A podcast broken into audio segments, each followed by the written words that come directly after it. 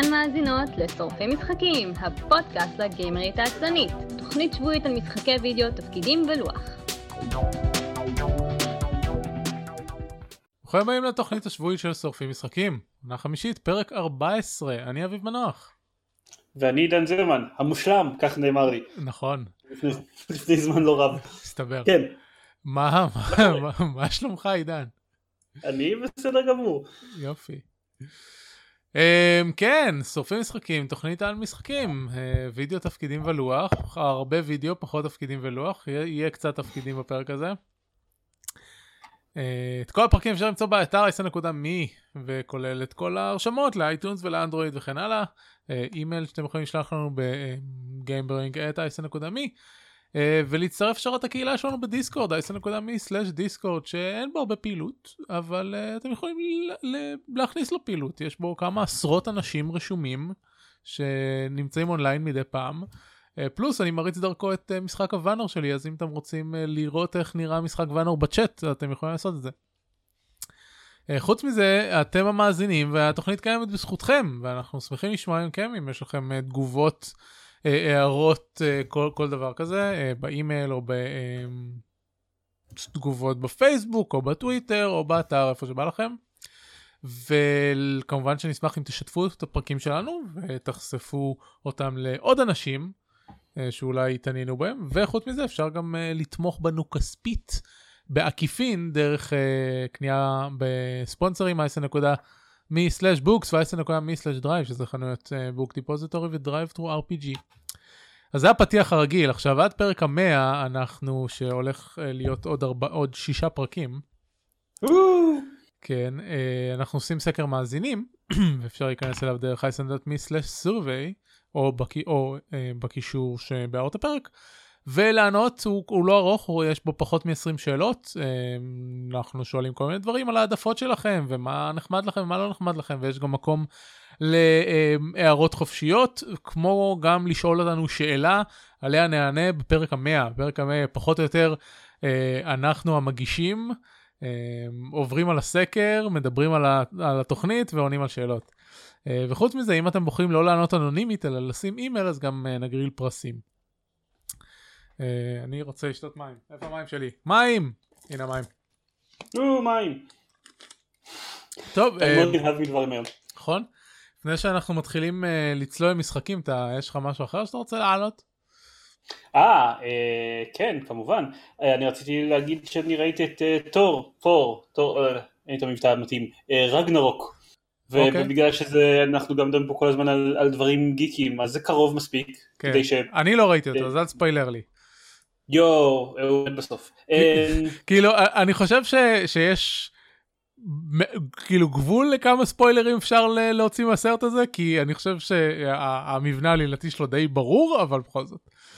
כן, אוקיי, כן, אני, סרטים שאני רוצה לראות אני ממש מתרחק מטריילרים שלהם, מש, מ, מה זה, לא ברמה של אה, אני עוצם עיניים בקולנוע אם יש טריילר לפני הסרט ואומר לא שומע, לא שומע, לא שומע, למרות שבסרטים שאני ממש מחכה להם אז כנראה שאני גם אעשה את זה, אמ, אבל, אבל אני, אני די משתדל להתרחק בכל מקרה מהטריילרים ולא יודע, ריוויואים, כתבות, תמונות, אבל את אחד מרגעי המפתח בסרט הזה אה, ספילרו ממש על כל במה אפשרית, לא ברמה של לא יכולת, זה היה חלק מהמסע שיווק של הסרט, לא יכולת להתחמק מזה, כאילו לראות את התמונות בפייסבוק כי אנשים עשו להם לייק, וזה פשוט, אני, אני חושב שזה היה ממש מגניב אם היו שומרים את זה כהפתעה, זה, אני לא אגיד לטובת מי שאיכשהו הצליח להתחמק מזה, אבל כנראה שלא הצלחתם להתחמק מזה. זה, זה, זה כל כך גורם לקוות שהשיווק של הסרטים האלה היה עובד אחרת, שהיו מנסים לשמור כמה דברים ממש בסוד. אז זה חבל לי, אבל הסרט עצמו מגניב, הוא כמו שאנשים יותר, יותר שניסחו את זה לפניי אמרו, הוא יותר Guardians of the Galaxy מ Guardians of the Galaxy 2. אני מאוד שמח במיוחד לגבי סדרת תור שעשתה תפנית מאוד מאוד חדה מהחוסר אמ, הומור עצמי וכאילו כל הנפיחות העצמית שהייתה להם בסרט הראשון. אז בסרט השני היא מאוד מאוד ירדה ובסרט הזה היא לא קיימת פחות או יותר. אה, ולמרות שיש שיטענו שזה עוד מסמר בארון הקבורה ש, שגורם לכל הסרטים של מרוויל להיות אותו דבר, אז אני לא אהבתי כל כך את איך שהסדרה של תור התחילה, אז אני בסדר עם זה, במקרה, במקרה שהסדרה הספציפית הזאת, עדיין הייתי שמח אם מרוויל היו עושים דברים שהם פחות מה hearted PG-13 adventures שאנשים הולכים מכות ואז מספרים בדיחות בין לבין, אבל אה, אבל אם, אם זאת, אם כאילו האופציה היא לא, אם דדפול זאת לא אופציה ליקום הסינמטי של מארוול, אז מה שהם עושים עם סרטים כמו תור עדיפה על, על האלטרנטיבה, נראה לי. יש לנו את הסדרות אמ, טלוויזיה. מה? יש לנו את הסדרות טלוויזיה. כן, אבל אני לא רואה אותם. אז אה, גם, לא, גם יש את נניח אה, קפטן אמריקה 2 ניסה לעשות את זה לכיוון טיפה, טיפה שונה, אבל שוב, זה, יש, יש גבול עד כמה הם מסוגלים אה, לא לעשות את זה. אני לא חושב שיש גבול עד כמה הם מסוגלים, אני חושב שזו החלטה מודעת. כן, אה, יש גבול שהם מסוגלים בגלל ה, ה, כאילו, איך שהם בונים את העולם הזה, איך שהם רוצים לבנות אותו. בסדר, כן. הם, הם, אה, הם, הכניסו את עצמם למלכודת הזאת, נגיד את זה ככה. אה, בכל מקרה אחלה סרט. מאוד מאוד מוצלח, אם אתם בקטע של הסרטים של מארוול, וכנראה שאם אתם לא אתם יודעים את זה by now, אז בסדר. כן. אם לא, אם לא נהניתם מ-Guardians of the Galaxy אה, ומהנוקמים ומאיירון מנים ואנטמנים, אז גם לא תהנו מזה. אמ, כן. י- יש לי שאלה חשובה מאוד לדיון להעלות. אוקיי. האם אני היחיד שחושב ש- שה Iron Man 3 זה אחד מהסרטים הכי טובים ביקום הסינמטי של מארוול? כי אני מקבל את הרושם שאני היחיד.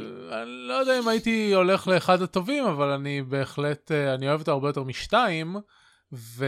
לא, כולם אוהבים אותו יותר משתיים, אבל נניח כשאומרים, אה, לא מבין איזה מישהי בטוויטר ביקשה מאנשים לעשות רשימות של top five, והוא בקביעות לא מופיע. הוא לא מהסרט שאנשים חושבים עליו. אה, בוא נראה, top 5, Guardians of the Galaxy 1, נוקמים 1. אמ, קשה לי. לגבי זה יש הסכמה. כן. אה, לא יודע, ההעדפה שלי היא גם מוזרה, כי נגיד, אה, אני מעדיף את הסרטים המאוחרים יותר, כי אני מעדיף... אני באופן עקבי חובב סדרות יותר משאני חובב סרטים, והסיבה שאני חובב סדרות זה כי אני אה, צריך את ההתפתחות, גם העלילתית וגם החיבור הרגשי לדמויות לאורך הרבה זמן. אז אני באופן עקבי מעדיף את הגל השני והשלישי של מארוול מאשר את הגל הראשון. אז נגיד כן, איירון מן זה יופי של סרט, אבל אם ת, ת, תגיד לי עכשיו, אתה רוצה לראות איירון מן או שאתה רוצה לראות... לא יודע, אנטמן, אה, דוקטור, טוב, דוקטור סטיין זה לא דוגמה טובה, כי אני לא, אנחנו לא חושב שעשות משהו. אה, לא יודע, אנטמן, ספיידרמן החדש, גרדיאנס וגלקסי מן הסתם, זהו, אני נגיד, אני אוהב יותר את, גר- את גרדיאנס 2 מ-1, למרות שאחד טכנית סרט יותר טוב, אני מעדיף את 2, כי יש שם הרבה יותר... אה, אה, אה, הרבה יותר חיבור עם הדמויות והדמויות מכירות אחת את השנייה ולא צריך לבנות מאפס את המערכות יחסים שלהם. אז. אה, אז כל, כל סרט שיש בו המשכיות אני בדרך כלל אעדיף אותו על פני הסרט שצריך להכיר לי מאפס עם המון אקספוזיציה את הדמויות. אז במובן הזה אה, כן. Iron Man בקשר שלוש. ל Guardians of Galaxy אתה טועה, אבל- בסדר. אמרתי אה, שהסרט הראשון טוב יותר אני פשוט מעדיף את השני. כן, גם בזה אתה טועה, אבל- לא משנה. אתה לא יכול להגיד לי שההעדפה שלי לא נכונה. ברור שאני לא יכול, עושים את זה ב Working Gamers כל הזמן. עשו את זה שלשום. אמ, אנחנו לא כן. מחילים- מחילים כללים של Working Gamers על הפודקאסט. הכללים של המתדיינים ב Walking Gamers על הפודקאסט. אנחנו כן, נדרדר לאנדרמלוסיה. כן, אה, אפשר לחזור להיות on topic. טוב, Assassin's Creed Origins. כן, Assassin's Creed Origins. מה רציתי, לפני שאני מתחיל לחרטט, מה ההיסטוריה שלך עם Assassin's Creed? לא שיחקתי באף Assassin's Creed אי פעם. הבנתי, אוקיי, אז אנחנו בדיוק הפוכים. אה, פשוט הם נכנסים אצלי לקטגוריה של משחקים שלוקח כמה עשרות שעות לסיים אותם.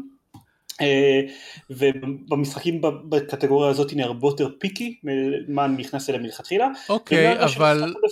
1 ו-2 הרבה יותר קל להמשיך ולשחק אותם מאשר להתחיל לשחק אותם. כן, אבל זה כאילו זה נכון רק החל מיוניטי שהם עושים, מתחילים לעשות level gating למשחקים הראשונים. כאילו הם היו פרי רומינג בצורה הכי גרועה, כאילו אני עוד, עוד לא הגעתי לזה, אתה מקדים את המאוחר, אבל הם היו פרי רומינג בצורה הכי uh, גרועה שלהם, ותכלס לא היית צריך לעשות שום פעילויות צד מלבד הקמפיין הבסיסי, וכפי שפאשה כתב ב-Working Gamers, אוריג'ן uh, uh, זה הקמפיין הכי ארוך שהיה עד עכשיו לאססן קריד, והוא בסביבות ה-13 שעות אם אתה עושה אך ורק את המשימות עלילה, ורוב המשחקים הקודמים היו בסביבות ה-6-7. העניין הוא ש, שאם, זה, I, I have this issue, אה, אם, אם משחק בונה עבורי עולם מאוד גדול, אה, אתה לא מסוגל שלא אני... לעשות פרי רומינג? אני, זה לא שאני לא מסוגל לעשות, אני בדרך כלל נהנה להסתובב בו. אה, אני משחק במשחקים לאט, אה, זה חלק מהסיבה אגב, אני מאוד מאוד אוהב לספוג את העולם.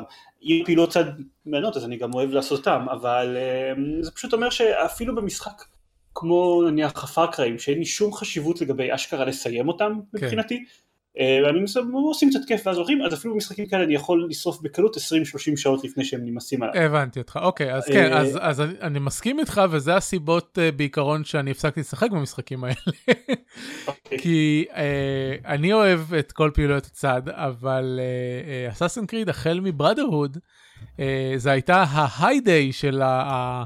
נוסחת uh, הפרי רומינג של יוביסופט, כפי שאנחנו מכירים אותה היום, בזה שיש לך המון פעילויות שאין להם שום הקשר מלבד לתת לך איזה שהם בונוסים ממש מינוריים, פלוס מגדלים.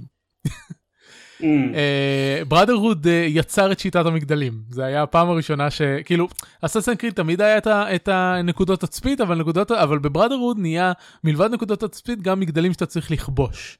מה, מה, uh, איך קוראים למשפחה הזאת ברומא שהייתה עליה סדרה?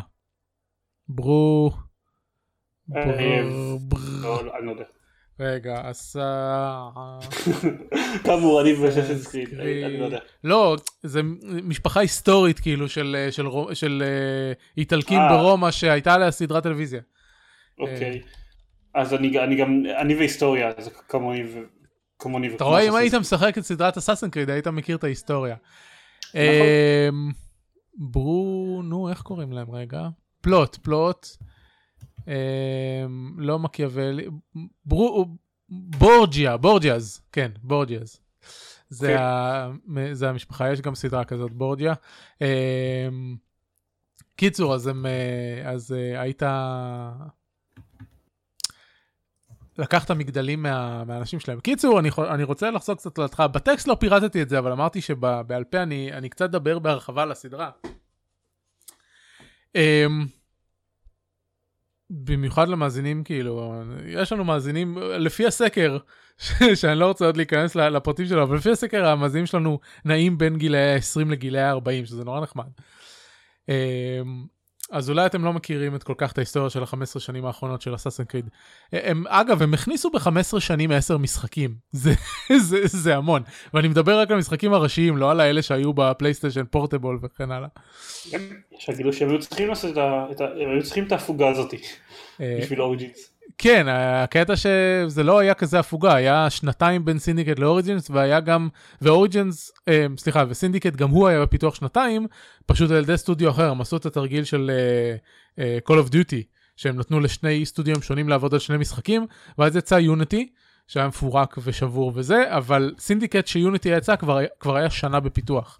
אז יצא להם uh, uh, משחק לא רע, אה, הבעיה שאחרי Unity אף אחד לא רצה לתת להם יותר הזדמנות, אז למרות ש Syndicate היה סבבה, אה, אנשים לא ממש שיחקו אותו, וגם אה, במקביל ל Unity יצא בדיוק כשהדור החדש יצא, כאילו פלייסטיישן 4 ואקסבוקס 1, והם הוציאו משחק נוסף לדור הישן במקביל, ולמרות שזה אחד המשחקים הכי טובים בסדרה, כולם התעלמו ממנו, ויוביסופט עצמם לא, לא שיווקו אותו, כי הם רצו שאנשים ישחקו על הקונסול הדור הבא. אה, אז הם הוציאו משחק שנעלם בנבכי ההיסטוריה. קיצר, Assassin's אה, Creed המקורי אה, נוצר מהצוות שיצר את Prince of Persia, Sands of Time, הטרילוגיה הזאת, או הרביעייה הזאת, אחר כך יש את Forgotten Sands. והם חשבו לעצמם, מה אם ניקח את הנוסחה של הנסיך הפרסי, אבל ניתן לגיבור שלנו לטפס על כל דבר בשלב, ולא רק על פלטפורמות שאנחנו מגדירים בפירוש שהוא יכול לטפס עליו. ואז זה יצר את אסאסן קריד הראשון.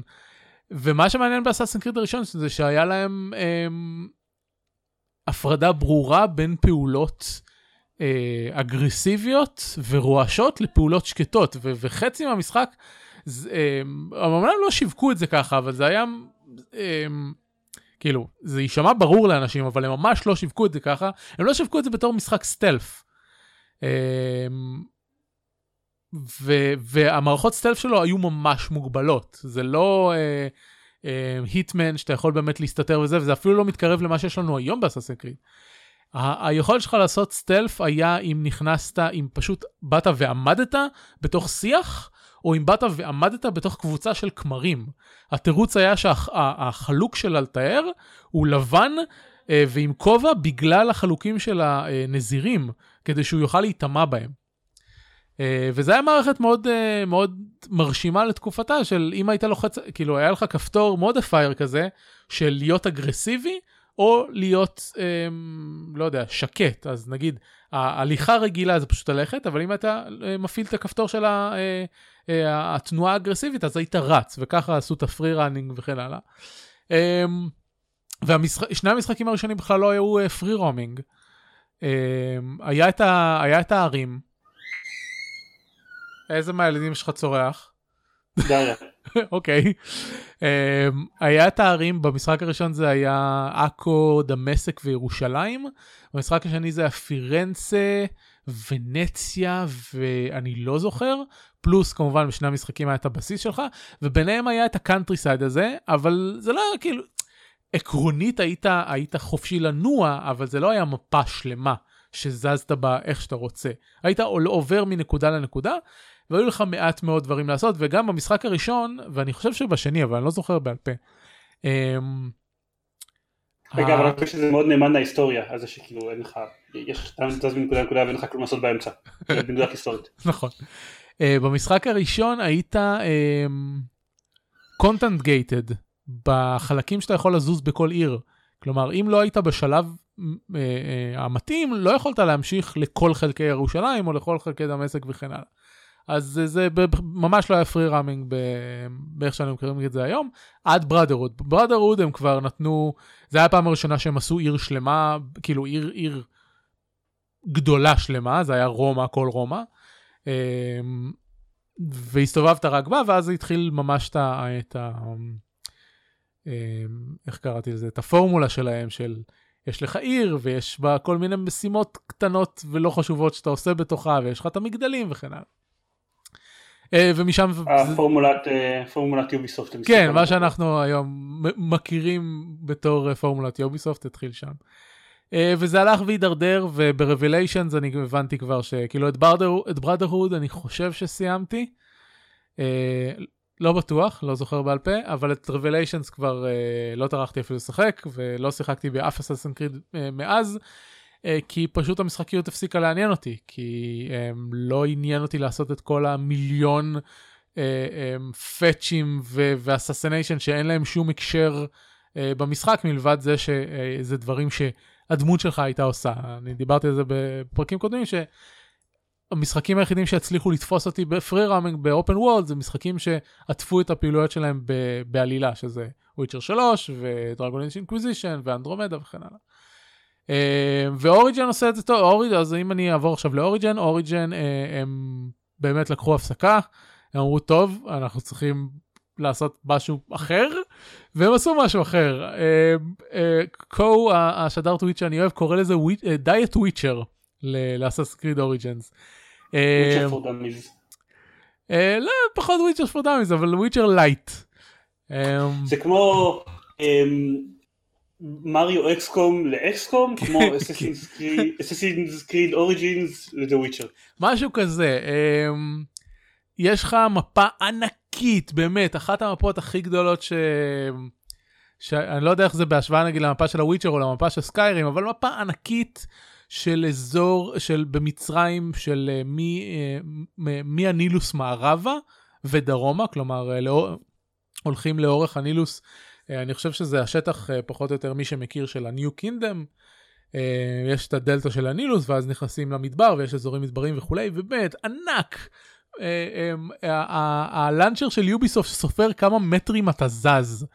ואני חושב שהגעתי כבר ל... לא יודע, למאות קילומטרים. אני מנסה, אני מנסה לחפש את מה הגודל של המפה שלו, ואני לא מצליח כאילו, הם תמיד נותנים מספר לכאורה, כן, קילומטרים. כן, כמה קילומטרים זה, אני לא יודע, אני יכול לנסות... זה the series largest map. זה, זה בטוח, כי, כי זה לא מוגבל לעיר אחת, אין סיכוי שאף אחת מהערים הבודדות ש... כלומר, גם אם תיקח את לונדון, שבסינדיקט אין סיכוי שלונדון לוקחת את כל המפה הזאת. אמ, איפה הייתי? ו... ועל המפה הזאת יש כל מיני דברים לעשות ויש סימני שאלה בדיוק כמו ב... בוויצ'ר ובדיוק כמו בלא יודע בפארקריי וכאלה כאילו זה לא שאלמנטים של השיטה הזאת לא הייתה כבר קודם. אמ, ומה שבאמת אה, חוץ מזה ששיטת הקרב היא, היא, היא שיטת קרב אחרת לחלוטין מי שמשחק באסאסן קריד זה uh, הקודמים זה לא אותה שיטת קרב זה שיטת קרב הרבה יותר קרובה ל...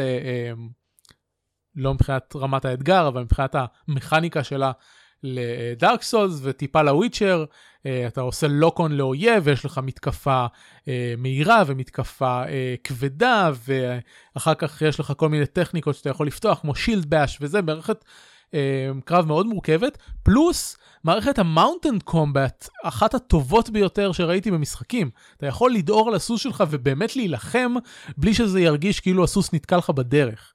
אה, ובאופן כללי, אחד מה mounts, הטוב, היישום של ה mount הטובים ביותר במשחקים.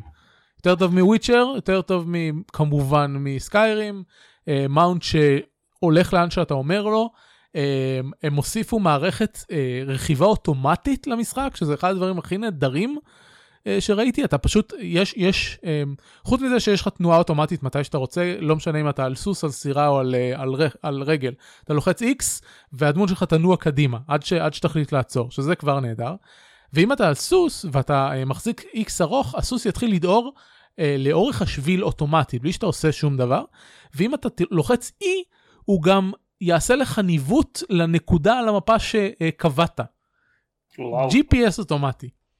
כן, טוב. זה... פעם לסוסים היה GPS מובנה, זה פשוט אה, האבולוציה הוציאה את זה מהם, כדי לחסוך בטריה. זה ידוע. אמ, כן. ועוד דבר נחמד זה שבמקום השיטה הישנה של ה eagle vision שיש ל assassin, שזה כאילו יכולת על טבעית שהם אה, ירשו מאבותיהם החייזרים, אמ, מי שלא מכיר את הסדרה כן אני רציני, יש לך, יש לך נץ או באז או משהו כזה, קוראים לו סנו, והוא תמיד מרחף מעליך, ואתה יכול בלחיצת כפתור לעבור לנקודת המצב, המבט שלו, והוא מאתר דברים ומזהה דברים. והדבר המגניב זה שאם אתה, תוך כדי שאתה רוכב אוטומטית, אתה יכול לעבור לסנו, ו- ו- ולעוף באוויר ולסייר, והדמות שלך תמשיך לנסוע על המסלול ששמת לה. וזה גאוני. אני לא יודע מי, מי חשב על זה בצוות שלהם, צריך לתת לו פרס. אמ, יש אה, אה, כל הגורמים האלה מצטרפים, איזה תום פרנסיס צייץ על ה-best thing about assessing the origin so far. Uh, set your horse to autopilot, turn the head off, mind control your eagle, equals epic journey come. בדיוק. אמ, זהו, מה עוד יש לנו עכשיו?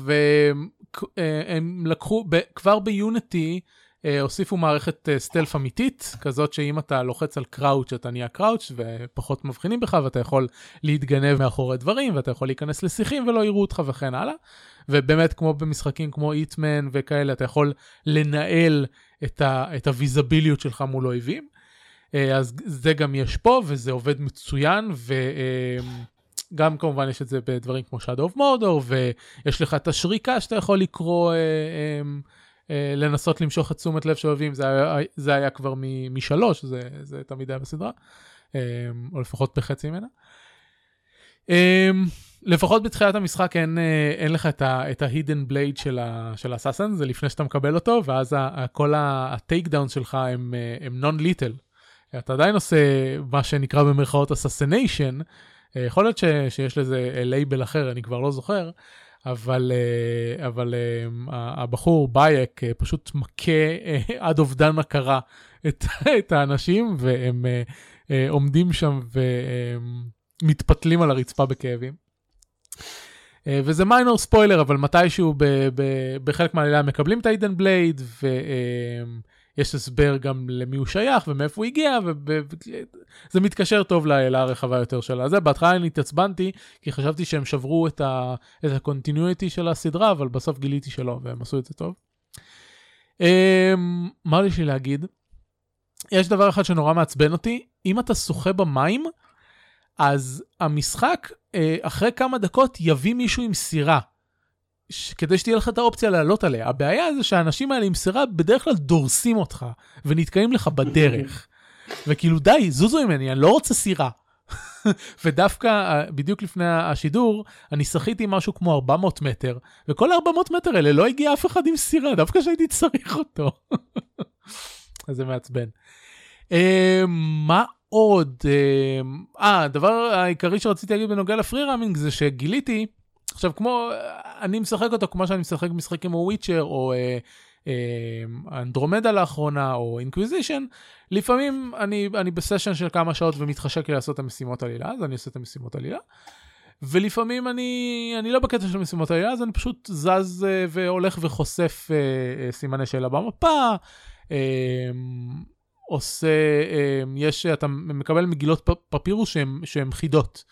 ולא מסומן לך במפה איפה, המקום שהחידה שולחת אליה.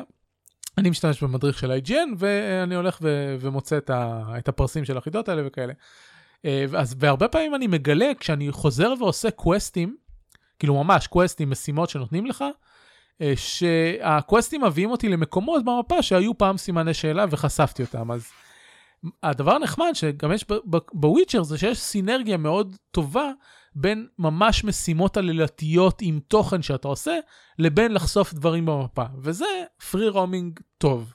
שאתה uh, יכול, um, רוב הדברים שאתה עושה בעולם הם במסגרת ה, הסיפור, ולא סתם כי אתה עושה uh, um, משימות מיניאליות uh, חסרות הקשר.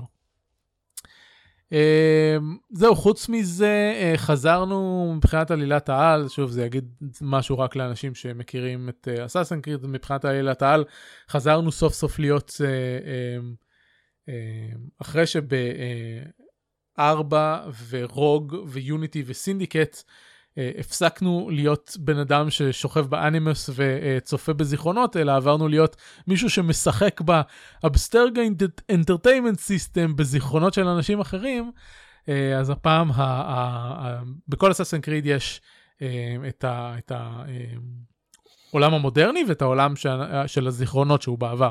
אז בעולם המודרני אנחנו נמצאים באיזשהו קבר במצרים ויש Animus בשטח וה... הפרוטגוניסטית האמיתית של המשחק יושבת שם. אמ, למרות שיהיו, כאילו, יוביסופט נעים בצורה לא מאוזנת בייצוג המגדרי שלהם. ביוניטי התעצבנו עליהם למה אם אתם נותנים לנו לשחק co-op של ארבעה אנשים אין אפשרות לבחור אה, אה, אה, מודל נשי ואז הם נתנו את התשובה המטומטמת של זה יותר מדי עבודה ואז כל האינטרנט צחק עליהם.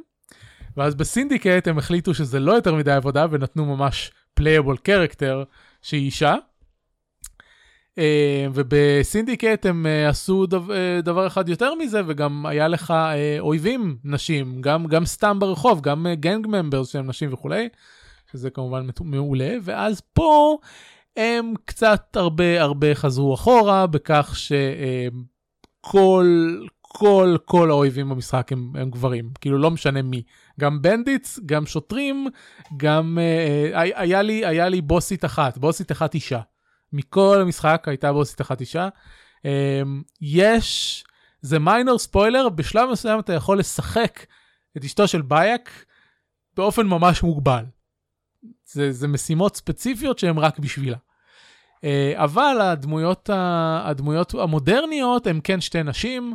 אמ, אחת לילה, הדמות הראשית ראשית היא לילה, אמ, היא גם, היא גם אישה והיא גם מצריה, שזה גם ייצוג נשי וגם ייצוג של people of color, שזה נחמד. אז uh, הם הולכים, הם הולכים על איזון, על ייצוג למאזן.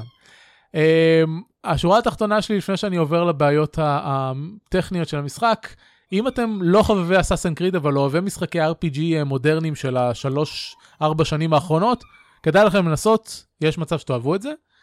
אה, אם אתם כן חובבי אסאסן קריד וירד לכם בשנים האחרונות מה, מהמשחק כי הוא נשאר אותו דבר כבר שנים, כדאי לכם לעשות את זה, כי כנראה שתאהבו את זה. ואם אהבתם את משחקי אסאסן קריד ולא נמאס לכם מהם, אז זה שונה ולא בטוח שתאהבו את זה. Uh, עכשיו לבעיות אני שומע את מה שאתה אומר, כן. ולא נראה שאני אעשה את זה. על בסיס מה שאמרתי. כן, בסדר, אתה, אתה משחק משחק של אה, RPG של 60 שעות פעם בחמש שנים בערך, והורייזן תפס לך את כל השנה וחצי האחרונות. כן, אה, כבר 100 שעות על הורייזון, כי שחקתי בו פעמיים הרי. בסדר, אז אני לא מצפה ממך לשחק בזה, כי אתה לא מכניס הרבה משחקים. כאלה מלכתחילה. אה, אני, אני בש... אני מעריך את זה. כן, אני בשנתיים האחרונות שיחקתי, לא יודע, שישה משחקים כאלה. איזה כיף שיש מבחר. Um, עכשיו לבעיות הטכניות.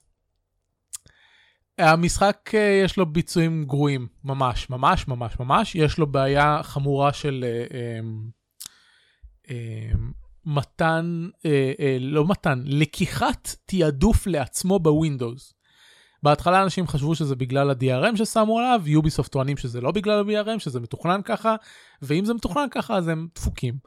אה, מה שהמשחק עושה זה פשוט, ב- המנהל, מנהל ה services של אה, Windows מקצה לעצמו אה, את, את, כמ- עדיפות מקסימלית אולטרה עליונה אה, בגישה למעבד של, ה, של המחשב. אה, ומה שזה עושה זה קודם כל פוגע לך ב multitasking של המחשב, כי שאר הדברים רצים חרא, אה, וב' זה מתנגש עם כל מיני דרייברים שדורשים בשביל שהמחשב יעבוד כמו שצריך, אז במקרה שלי, חוץ מזה שהביצועים של המשחק מבחינה גרפית אה, הם לא אחידים בלשון המעטה, יש התנגשות עם הדרייבר של הכרטיס אה, קול שלי. אה, מה שאומר שבשמונה מתוך עשר פעמים אני לא יכול להקש... ל... לשמוע את המשחק בס... דרך ה sound bar שמחובר לכרטיס קול. אה, כי הוא עושה צלילים מוזרים, אה, אה, או, או שפשוט לא עובד. אה, אז זה באג מאוד חמור. אה, נשמע ככה. כן. הבעיה עם הביצועים של המשחק אה, זה שהמשחק לא כבד בעיקרון, הדרישות מערכת שלו לא בשמיים. המחשב שלי מסוגל להריץ אותו על very high ועשיתי את זה בהתחלה, אבל הביצועים לא אחידים. קודם כל באופן כללי המשחק יש לו בעיית אופטימיזציה מזה שיש את האזורים הפתוחים של המפה שהוא יכול לרוץ ב-60 פריימים ויש את האזורים של הערים ואנחנו לא מדברים פה על ערים כאילו בסינדיקט שיש לך אה, בניינים גבוהים ודברים וזה, אנחנו מדברים על, על ערים עתיקות של הבניין הכי גבוה שם יש שלוש קומות וגם זה טוב, חוץ מהמגדלור של אלכסנדריה וזה כאילו, אה, זה לא, יש, יש בהם הרבה יותר אנשים, זה מה שכנראה אה, מוביל לפריים דרופ, אבל אה, זה יכול לרדת גם ל-30. והבעיה היא לא כש, כשאתה אה, ב-30 או ב-60, למרות שבמשחק הזה המהירות תגובה של הדמות כן חשובה, ומצאתי את עצמי כמה פעמים שהמשחק נופל ל-30 ויש פשוט לאג במהירות תגובה של הדמות. אה, הבעיה היא בקפיצות, אה, שהמשחק פשוט זז כל הזמן בין, בין 30 ל-40 ל-45 ל-60 וכן הלאה.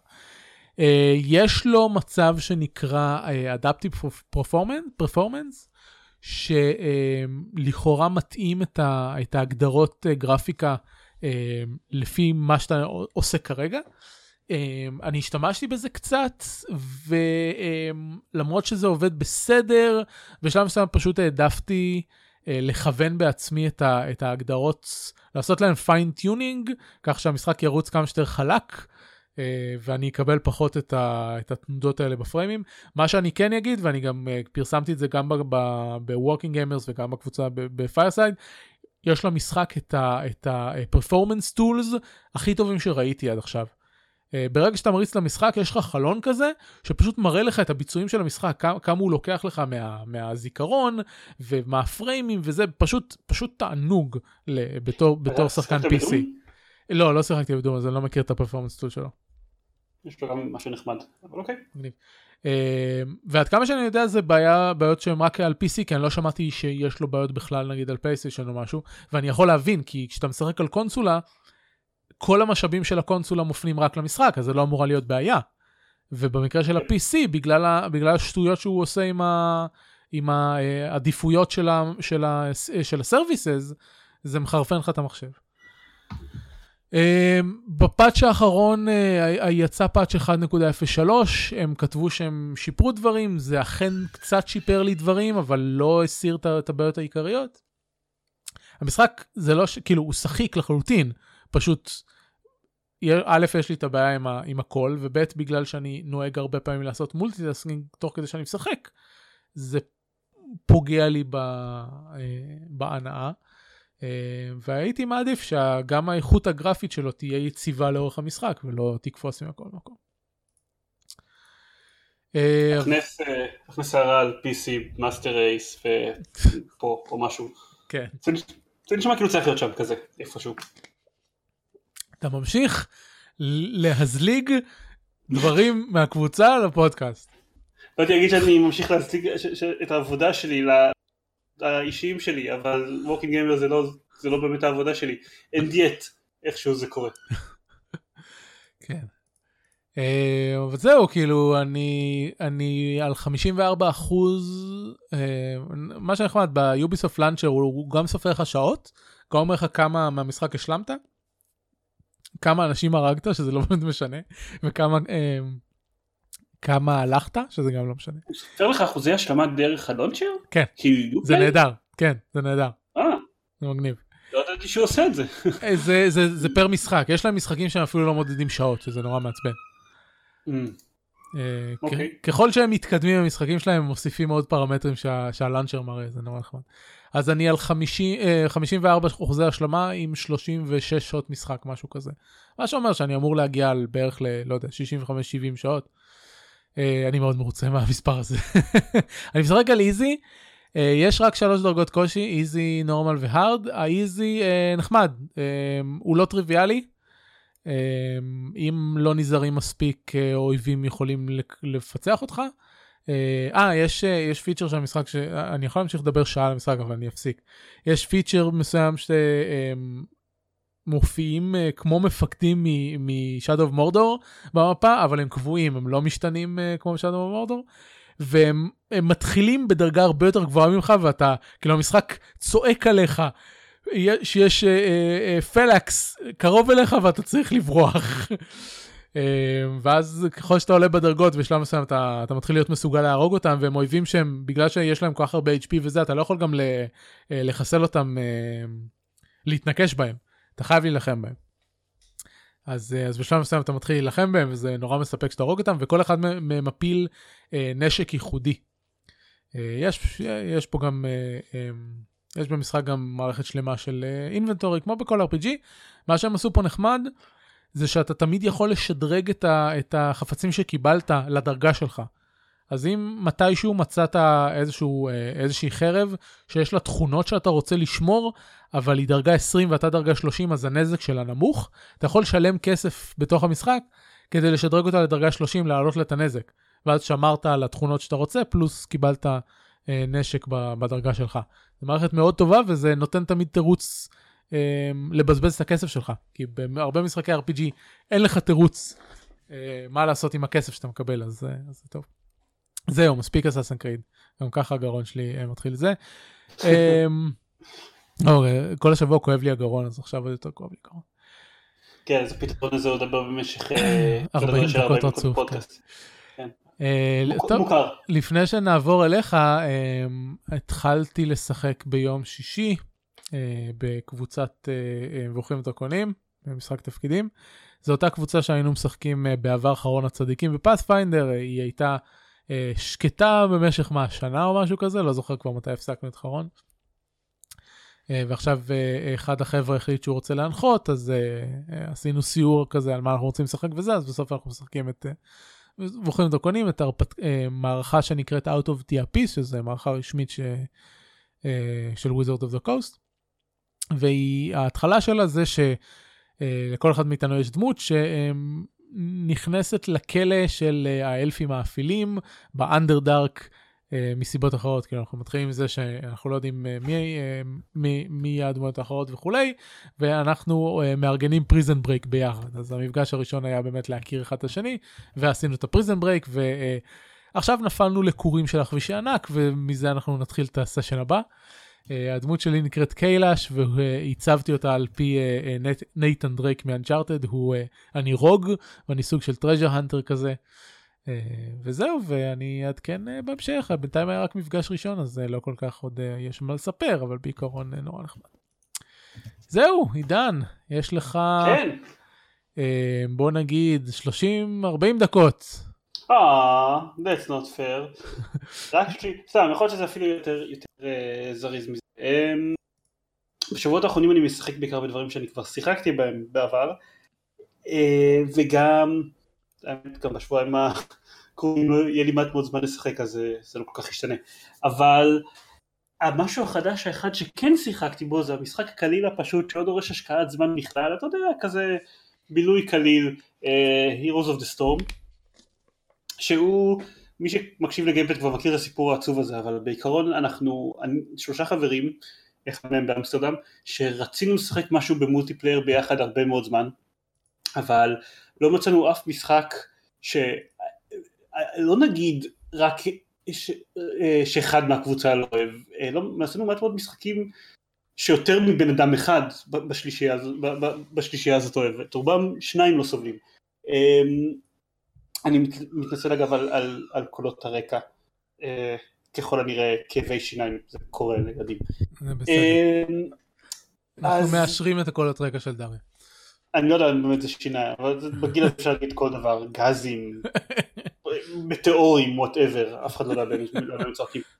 אמ, אז אח, אחרי המון התלבטויות וניסיון למצוא איזושהי קרקע משותפת, אז אני החלטתי אה, to be the bigger man והצעתי, היי, אולי נשחק Heroes of the Storm.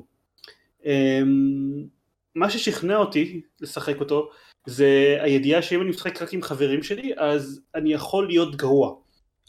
ואני ניגשתי למשחק הזה בהנחה שאני תמיד אהיה גרוע, אני בחיים לא אשחק בו מספיק כדי להשתפר בו, הם פשוט מוסיפים גיבורים בקצב גדול מדי, אה, אבל זה משחק שמאוד מה, מאוד פעם נוח. בשלושה שבועות זה לא הרבה, זה לא גבוה מדי.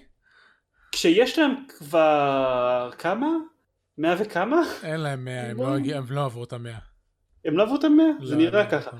לא משנה, אבל עדיין, זה, זה בקצב מספיק גדול בשביל שאני בחיים לא אגיע למצב שאני מכיר את רוב הגיבורים. אה, שאתה יודע, שאני אסתכל על הגיבורים שבוחרים בוחרים את הקבוצה היריבה ואני אצליח לנסח בראש איזושהי אסטרטגיה של מה קורה כאן, מה, ממה אני צריך להיזהר, איך הם הולכים לשחק. אה, זה לא יכול לקרות, בשביל לעשות את זה אני צריך לשחק במשחק הרבה וזה פשוט בחיים לא יהיה בכמות בשביל להיות און פאר עם הקצב שבו הם מוסיפים לתוכו גיבורים חדשים. לא יודע, אף פעם לא הרגשתי אז- שזה נדרש. גם שצריך, טוב, אה, אנחנו ניגשים למשחקים בצורה אחרת, בוא בוא זה. נכון, אני- גם מהמוזרים האלה שחושב שדוטה זה לא המשחק המפחיד שאנשים עושים ממנו. אמ, לא, אני, אה, אני לא, אני מאוד לא רגיל להיכנס למשחקי אסטרטגיה במחשבה של אוקיי אני כנראה לא, בח- בחיים לא, לא אכיר את כל היחידות ברמה כזאת, כאילו זה לא, אני, אתה יודע, מאזיני הפודקאסט מכירים אותי, כשאני נכנס למשחק אסטרטגיה, עיין ערך אקסטרום 2, אני נכנס למשחק אסטרטגיה. אה, אתה גם לא מספיק כאילו. עידן. אה, כן, אני, מס, אני מסכים עם זה. אמ, תלוי באיזה סוג של משחקים, אבל כשזה נוגע למשחקי אסטרטגיה אז אני בהחלט לא מספיק casual. אה, וזה יפה, כי אם לשמוע את הוויכוחים שלנו על רמות קושי בקבוצות מסוימות בפייסבוק בשבועות האחרונים היית בטוח שאני הכי כזה, כן יאללה תוסיפו לי כפתור לדלג על בוסים וכל הדברים האלה, לא, אני מהפסיכים שמשחק בכל המשחקים באולטרה הארד איירונמן, אם אני יכול. כן, אבל אתה לא ת- ת- תמנע מאחרים שנהנים מזה ליהנות מזה. כן, כן, טוב, כי אני לא, אין- בעיות. אה, anyway, אז היתרון ב-Heroes of the Storm זה שהוא מאוד, הוא מאוד מאוד תורם ל, ל, לקטע הזה של, הוא מאוד עוזר לשחק בו בלי שאתה יודע כלום, או שאתה יודע מעט מדי. אמ, זה שאין קניית אייטמים. יש זה הקונספט 74 של ה- דמויות כרגע. 74, אוקיי, זה לא 100, אבל בוא נגיד, אני לא יודע מתי אני אספיק ללמוד בכלל את העשרה דמויות שיש לי, כי קניתי איזה פק שהיה שנה ל-Heroes of the Storm, אין לי מושג, אז רק נכנסתי, קניתי איזשהו פק ויצאתי. כן, תשמע, אה, אני מסכים איתך, אין ספק שכמו אה, כמו הרדסטון, אתה יכול להיכנס אליו מדי פעם וליהנות מזה וזה, אבל בשביל להכיר את המשחק צריך השקעה.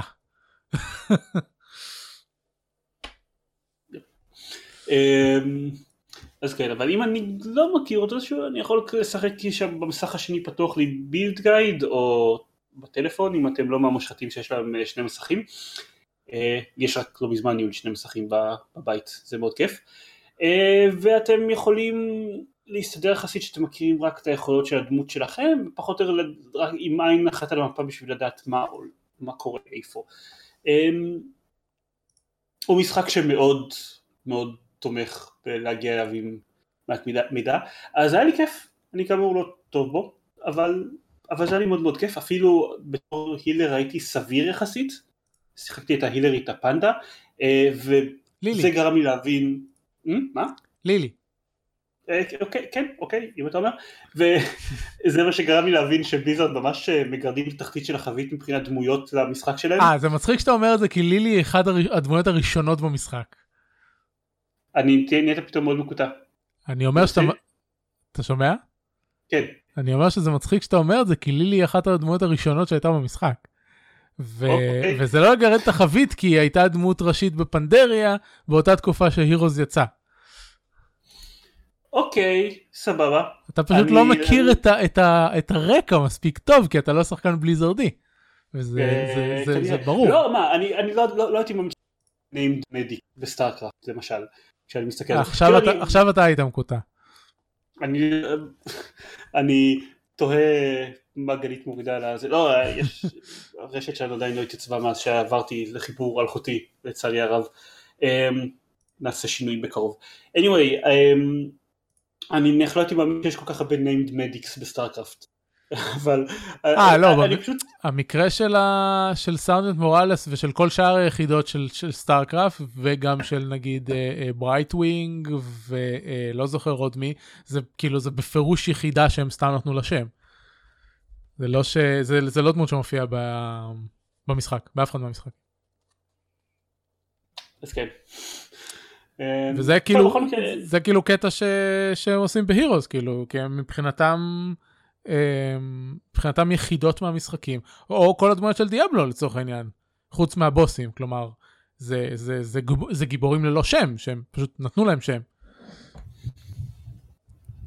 כן. לא, הגיוני, סבבה, אני פשוט, זה, אני תוהה באיזה שלב הם התחילו להכניס, אה, ליצור expansion packs למשחקים רק בשביל שיהיה להם עוד גיבורים לשים Heroes of the Storm. אה, לא נראה לי שיש להם מחסור בינתיים כי אה, תחשוב על זה שכל דמות שהם מוסיפים לאוברוואץ' הם בשלב מסוים גם יכולים להוסיף אותה להירוס. כן זהו יש יש שיטענו שרק בגלל זה הם יצרו את אוברוואץ' מלכתחילה. אה, אין סיכוי אוברוואץ' כל כך הרבה יותר מצליח מהירוס זה לא זה לא פקטור בכלל. כן כנראה. anyway טוב אין לי באמת מה להגיד כל כך הרבה על Heroes of the Storm מעבר אני כאילו צוחק עליהם קצת אבל היה לנו מאוד מאוד נחמד. אה, שיחקתי בו מספר חד ספרתי של פעמים. עכשיו אני רוצה, אני רוצה אה, לשחק איתך גם. תזמין אותי. יאללה, בכיף. אני מזהיר שאני לא טוב, אבל בכיף. זה בסדר. אין לי שום בעיה. אה, יאללה, יאללה, נו, בוא נדבר על הבשר. שיחקתי כמעט אגב, שיחקנו רק נגד המחשב, שלא גם יהיה ספק. כמו שמי שהמנוסה מבינינו אמר, אנחנו לא מספיק טובים עדיין כדי לשחק נגד אנשים. הוא מלמד אותנו לאט לאט. גיא 85% מהזמן שלי בהירוס זה, זה וירסס AI. אני מוצא את זה הרבה יותר, אה, הרבה יותר כיף. אז מעולה. אמ, טוב, בשר, אמרנו בשר. לא יודעת כמה, כן. סטארטרק, סטארטרק זה בשר, זה VR, זה edgy. כן, אה, לא יודע לגבי edgy, סטארטרק הוא anything but edgy. לא, אבל VR. אמ, כן, זה אוקיי, VR זה קצת edgy. אוי, אני לא כתבתי פה על זה ששיחקתי בבלייד ראנר VR experience. בלייד ראנר memory lab, לפרומושן לבלייד ראנר 2049 שיצא עכשיו והוא די מעפן אבל, אבל הוא עושה משהו שעדיין לא ראיתי uh, VR experiences אחרים שעושים וזה המקבילה של uh, FMVs כאילו הסרטונים כאילו שהדמויות בווידאו על רקע ממוחשב ממשחקי מחשב ישנים אז הוא עושה את זה כלומר, אוקיי, הרקע הוא רקע מג'ונרד במנוע תתמדי, אבל האנשים הם אנשים שצולמו במצלמה, אה, במצלמת 360 מעלות ככל הנראה, ובנו להם מודל תת-תמדי בתוך המשחק. אה, זה מאוד מאוד לא מושלם, כאילו אתה יודע, יש איזה קצת האפקט של להדביק על, על ביצה שבערך מזכירה פנים אנושיות, אז להדביק עליהם את הטקסטורה של הפנים של הבן אדם, אז זה נראה מוזר קצת, אבל כשאתה מסתכל על הבן אדם מרחוק, אז האשליה נשמרת די טוב, אה, וזה מוזר קצת, ואפילו טיפה מטריד, אבל זה מעניין. אני רוצה לראות מה יעשו עם זה כשהטכנולוגיה תשתפר. כאילו, זה נראה יותר טוב מהסרטוני full motion videos של משחקי מחשב משנות ה-90, אני אגיד את זה ככה. אוקיי, בסדר. אמ, וכאילו, אתה יודע, אתה יכול ממש להסתכל מקרוב ולנסות להסתכל האוזן, לחלוטין לא זז וממשיך ללכת לפי התסריט שלו, שזה קצת מוזר. אה, הסטארטק ברידג' קרו זה משחק VR בעיקרון multiplayer, אפשר לשחק אותו ב single player, אבל תכלס הוא מיועד לעד ארבעה שחקנים. תאורטית אגב לפי כללי הגשת פודקאסט כדאי שאני אדבר יותר לאט, אבל אין לי זמן, נתנו לי 40 דקות לדבר על כל המשחקים בעולם, אז אה, אני מצטער. אמ, מה שאתם עושים בו זה אתם ביחד מרכיבים את הצוות, הקפטן, אה, ההגאי, ההגאי? ה helmsman, קיצור, אה, הקצין הטקטי והקצין engineering על הגשר של ספינת החלל אייגיס, אייג'יז, אני לא זוכר איך אומרים את זה, אמ, ואתם נשלחים לכל מיני משימות ברחבי הפדרציה, נראה שזה מבחינת ה timeline, זה ה timeline של הסרטים החדשים, פחות או יותר. ככה זה נראה, כי אתם מתחילים בלמצוא מקום חדש ליישב את הוולקנים שברחו מוולקן. אמ, זה חוויה מאוד רגועה, זו המילה העיקרית שקופצת לי לראש שאני מתאר אותה.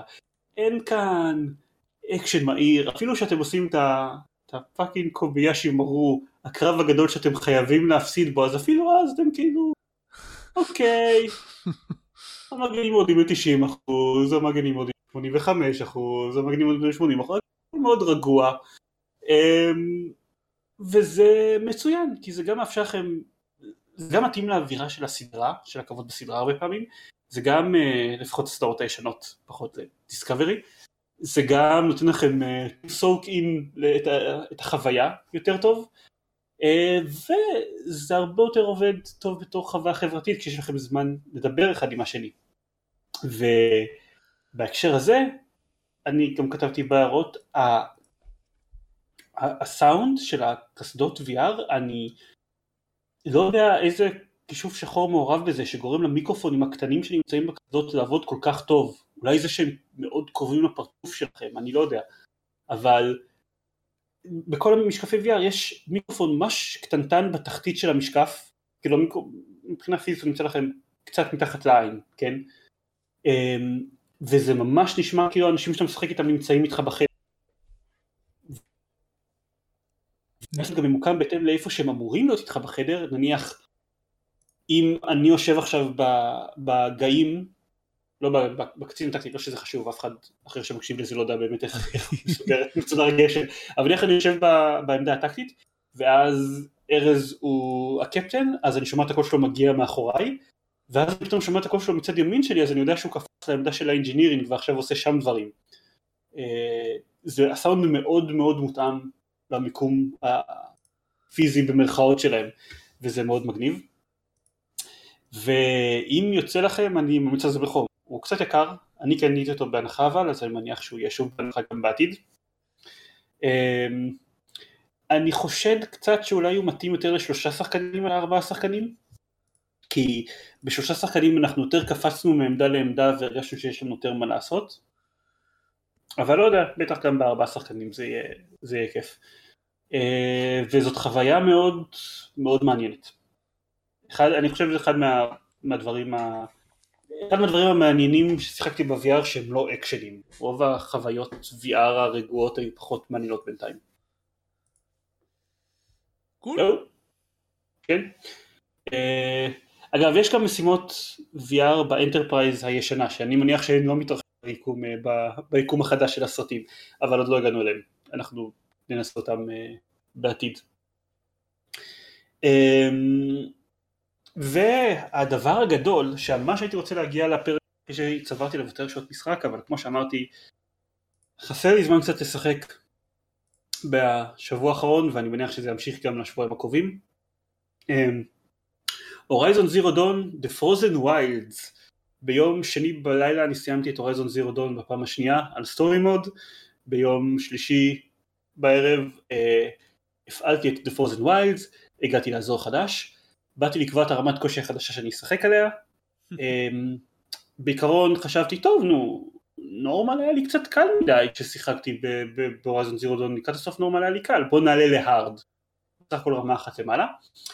ואז גיליתי שמעבר לזה שהקפיצה בנורמל להארד היא יותר משמעותית ממה שחשבתי מעבר לזה The Frozen Wilds היא הרחבה קשה מניחים שאפילו אם אתם מגיעים אליה בדרגה נמוכה יחסית אז מניחים שאתם מנוסים כבר במשחק אז ההרחבה היא מאוד, אה, מאוד קשה. הרובוטים שלה אה, מאוד חזקים אה, ובנוסף לזה גם אומנם מאוד שדרגתי את הדמות שלי אבל עדיין היו חסרים לי כמה דברים שאני חשבתי ש nah לא צריך לחזק את המכות חנית הן מספיק טובות. כן, בטח שהן מספיק טובות. ה story מאוד עד עכשיו אז הגרדיאן ששומר על הכניסה לאזור החדש, סוג של מבחן בשביל לבדוק אם אתם בדרגה גבוהה מספיק, די... gear check, הם עשו גיר צ'ק למשחק. כן, כן, אז הוא די, הוא די פתח לי את הצורה, אמ, אבל הצלחתי לנצח אותו אחרי כמה זמן, אני כרגע חושב שאני כרגע אזרום עם הארד עדיין, הוא, זה, זה אתגר מעניין שמכריח אתכם הרבה יותר אה, לנצל את המערכת קרב שלו, אז זה נחמד.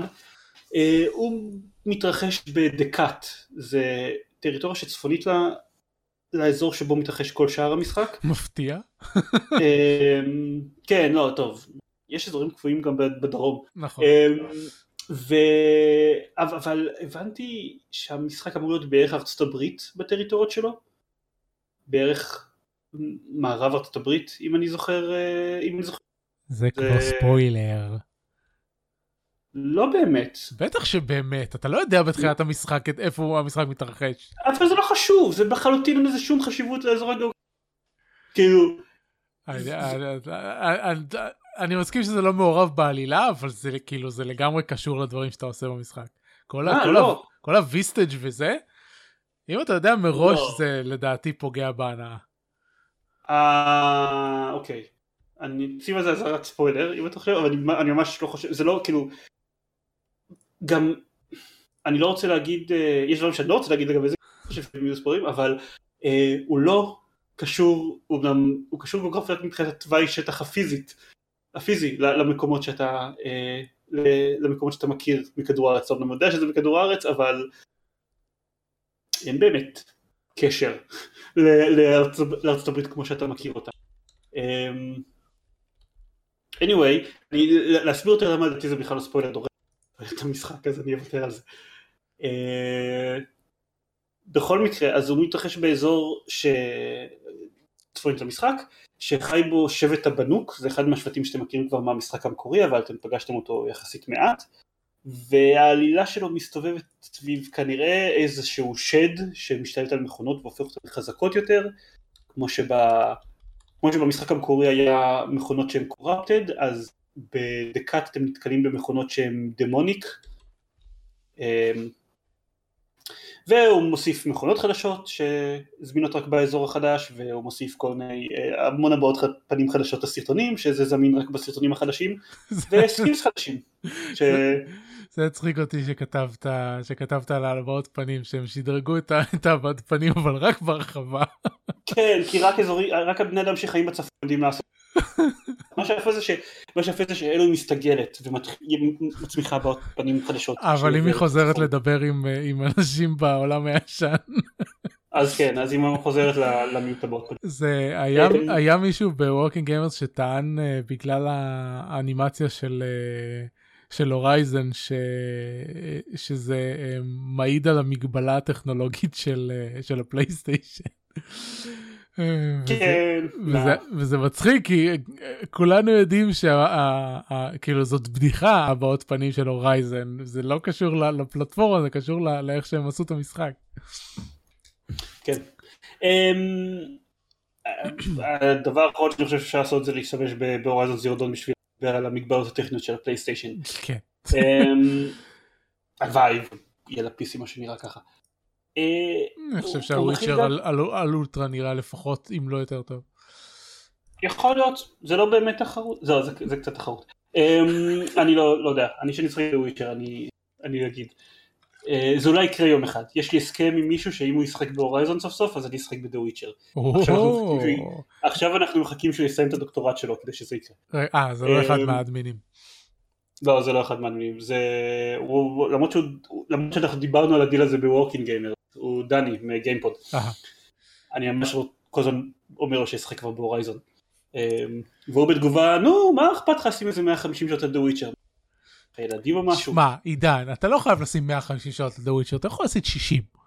אנחנו דיברנו לפני, לפני בערך שעה, למה אם אני משחק ב The Witcher זה כנראה יותר לכיוון של ה-150. אנחנו צריכים להתקדם. אוקיי, בסדר.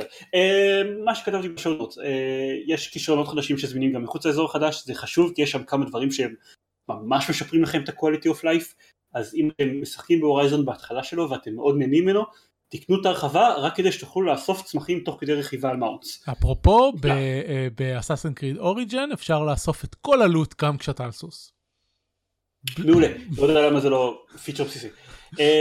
אני לא יודע, העלייה שלו מדהימה, אבל היא מאוד מאוד מאוד סגורה. תאורטית יכול להיות שכל הדברים על פניו נראים בו טוב, אבל יכול להיות שהעלילה שלו תהיה מחורבנת של The Frozen Wilds. אני, אני לא יודע אם, זה, אם היא תהיה מכובדת, אבל בטוח לא יהיה את האימפקט הרגשי של העלילה של הורייזון. אה, אבל אה, היא נראית מוצלחת מספיק. אז יודע, נגלה ונשחק ונראה איך זה, נשקיע עליו את השעות שלו ונעדכן אתכם בהמשך עד כמה הוא, עד כמה הוא מוצלח. אמ, ואין לנו זמן, אז אני לא אגיד, אה, תקראו בשעונות, כתבתי משהו על אקסטרום 2 of the chosen, אני עדיין משחק בו, כמובן. אה, אם כבר מדברים על משחקים שמתי עליהם הרבה שעות אז שם אני ב-296 שעות. אוי אלוהים. כן. אה, עדיין משחק טוב וזהו. טוב. צחקו בהורייזון.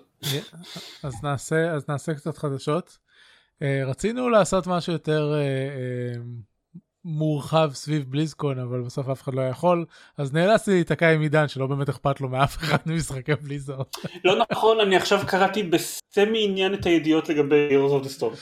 מגניב. אה האמת היא שגם זה חשוב שהם מוציאים את טוב תדבר על זה ואז נגיד למה לי זה חשוב. אה, אז נתחיל לעבור משחק משחק אה, בחדשות ב BlizzCon נעדר מכל ההכרזות Diablo שקיבל שוב פעם את ה short end of the stick ולא הכריזו עליו שום דבר חדש אה, בנוסף לא היה, אה, לא הייתה הכרזה על משחק חדש. אה, World of Warcraft, יש לנו כמה דברים חדשים. א', ההרחבה הבאה נקראת Battle for Azeroth. חוזרים להתעסק במלחמה גזענית בין סיעות שלא אוהבות אחת את השנייה. כמו מה שוורקראפט עושה הכי טוב. אזורי ההתחלה יהיו שני איים. ויהיה עוד uh, קטע כזה של uh, לשוט לאיים אבודים ולגלות אותם, משהו שנשמע סמי פרוצדורלי, נראה מה יקרה עם זה, פלוס גיוס של כל מיני סיעות מגזעים אחרים, וזה הולך להיות משהו מאוד... Um, um, ברכה לי המילה תיאור, משהו מאוד רציני סביב הקטע הזה של האליינס והאורד נלחמים אחד בשני. אני מהמר, וכתבתי את זה בפייסבוק, ואתם uh, עוד שנתיים תגיד, נראה אם צדקתי או לא, אני מהמר שההכרזה הזאת, שההרחבה הזאת אה, אה, מכינה את השטח ל Warcraft 4. אה, אה, פוטנציאלית היא תהיה ההרחבה האחרונה של, אה, של וואו, זה, זה, זה אני כזה מתנדנד, אבל לדעתי זה מכין את השטח למשחק אסטרטגיה חדש. אה, דיברנו על זה קצת ב fireside, אה, ראוך טוען ש... את כל ה storytelling שהם רוצים לעשות הם יכולים להכניס לוואו אז אין להם סיבה ל, אה, לפתח עוד משחק אסטרטגיה ואני אומר שבליזרד אה, כבר הוכיחו שהם מסוגלים לפתח משחקי אסטרטגיה חדשניים אה, שלא עוקבים לפי אה, אה, לפי מה שהכרנו עד עכשיו אה, אנחנו ראינו את זה אפילו בזמנו בוורקאפט 3 וורקאפט 3 היה משחק RTS מאוד שונה ממשחקי ה-RTS של, של תקופתו. אה, ואני חושב, אני, אני באיזשהו מקום עדיין סומך על בליזרד שהם יהיו מסוגלים לעשות את זה, אה, למרות ש, שיש לי הרבה בעיות עם, ה, עם מה שהם עושים ב, בימינו, אבל אה, אז, זאת, ה, זאת ה, ה prediction שלי, שכחתי את המילה בעברית. אה, חוץ מזה הוכרז WoW Classic, אה, אחרי שבשנה האחרונה אה, דיברנו כמה פעמים על בעיית הפיראטיות של וואו, על זה שאנשים רוצים שרתי ונילה ופותחים שרתי ונילה ואז בליזרד סוגרים להם אותם, אז בליזרד סוף סוף אמרו אוקיי בסדר, הנה שרתי ונילה, תשלמו לנו כסף. השד יודע למה הם לא עשו את זה לפני מלא זמן. אז זה מה שיהיה עכשיו. Uh, חוץ מזה, יהודה הוסיף בפייסבוק שבפאץ' הקרוב uh, um, 735, עוד לפני ההרחבה, הם הולכים לשנות לחלוטין את מערכת העלייה בדרגות. כל האזורים במשחק יהיו בדרגות דינמיות, מה שאומר שלא יהיה יותר אזור של דרגה 10 עד 20, ואז 20 עד 25 וכן הלאה, אלא תוכל לשחק באיזה אזור שאתה רוצה, עם הקווסטים שלו וכן הלאה, וזה פשוט יהיה מותאם לדרגה שלך. אה, שזה מעולה, כי לאורך השנים מה שקרה זה שבגלל, הש... הם הוציאו מאיזון את קצב עליית דרגות לעומת הקווסטים באזורים, ואז היה קורה שאתה היית over אה, level את האזור ולא מסיים את ה quest line שלו, שלפעמים היו מעניינים והיית רוצה להמשיך, אבל לא היה לך טעם, כי היית מפסיק לקבל XP.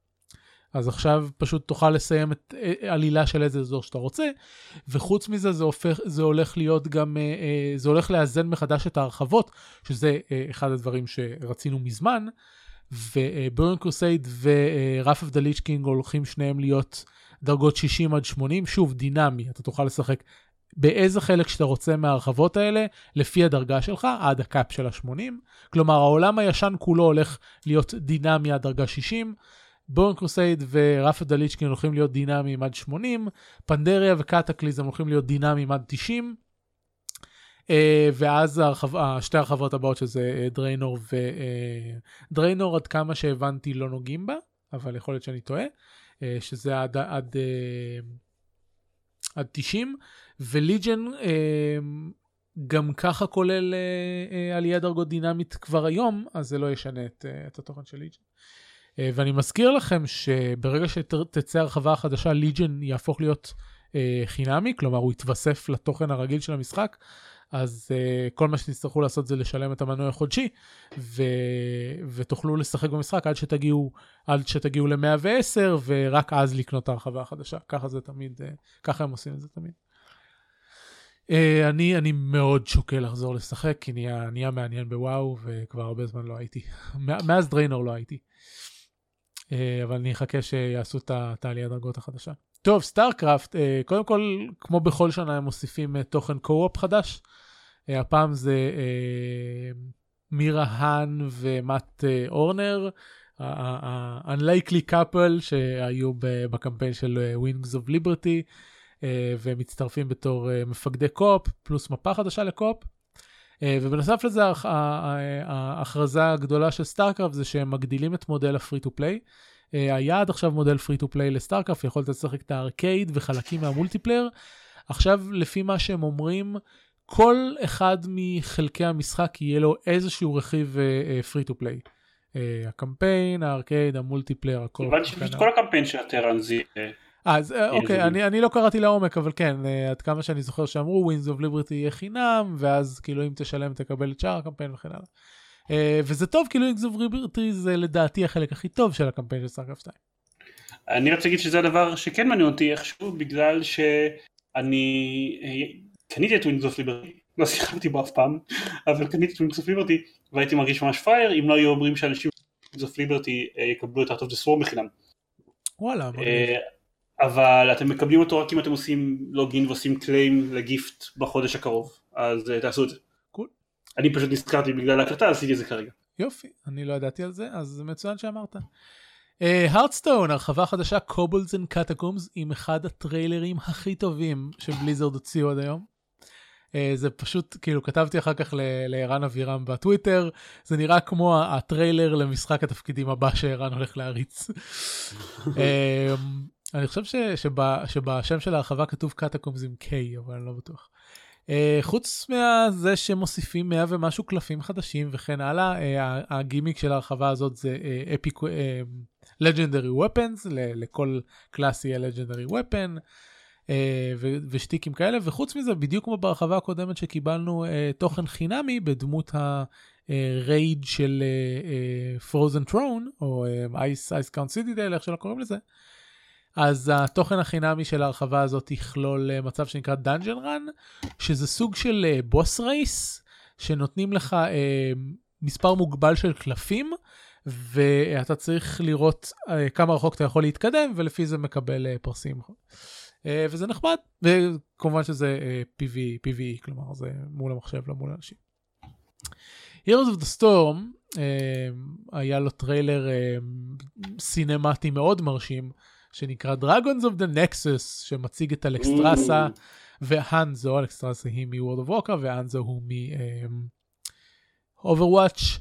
אה, את אלקסטרסה כבר יצא לה spotlight uh, וידאו, מה שאומר שהיא אמורה להצטרף למשחק בפ... כאילו בשבוע הבא לדעתי, או, או, או שבוע הבא או אחד אחרי זה, uh, בפאץ'. וחוץ משתי הדמויות האלה שהצטרפו, יש שורה של שינויים במה שהם קוראים uh, 2018 גיימפליי אפדייט, שכוללים דברים כמו אה, לשנות את זווית המצלמה שתכיל יותר, כלומר להגדיל את ה-field of vision שלך, אה, משנים את הסטלף כך שיהיה אפשר לקלוט יותר בקלות אנשים שנמצאים בסטלף.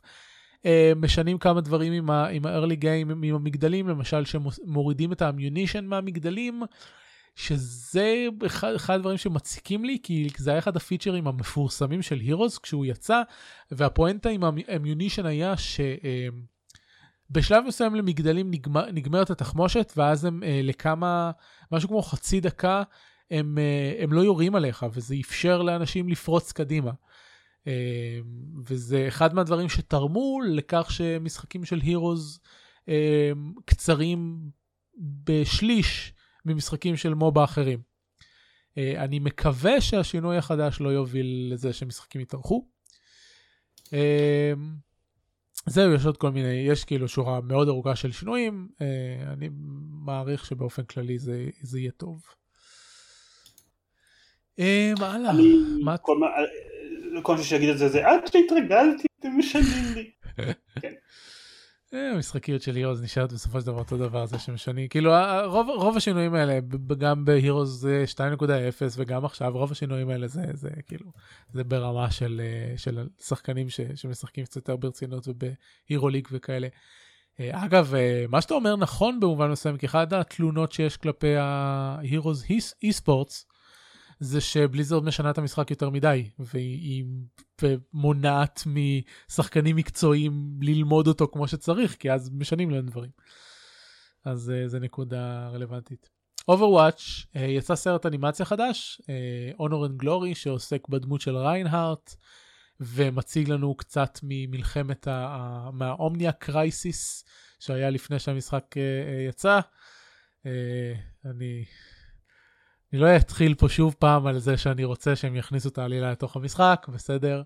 אה, הוכרזה גיבורה חדשה, נקראת מוירה, היא אה, חצי healer וחצי damage משהו, לא בדיוק התעמקתי כי אני לא מסוג במשחק, ומפה חדשה שנקראת Blizzard World, שזה פארק שעשועים בעולם של אוברוואץ', uh, שזה פשוט פארק שעשועים של בליזרד, עם כל מיני דברים של בליזרד, והטריילר קורע uh, למי שאוהב בליזרד.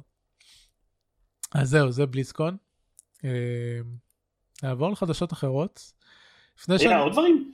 היה לא. דברים. זה, כל ההכרזות שאני ראיתי.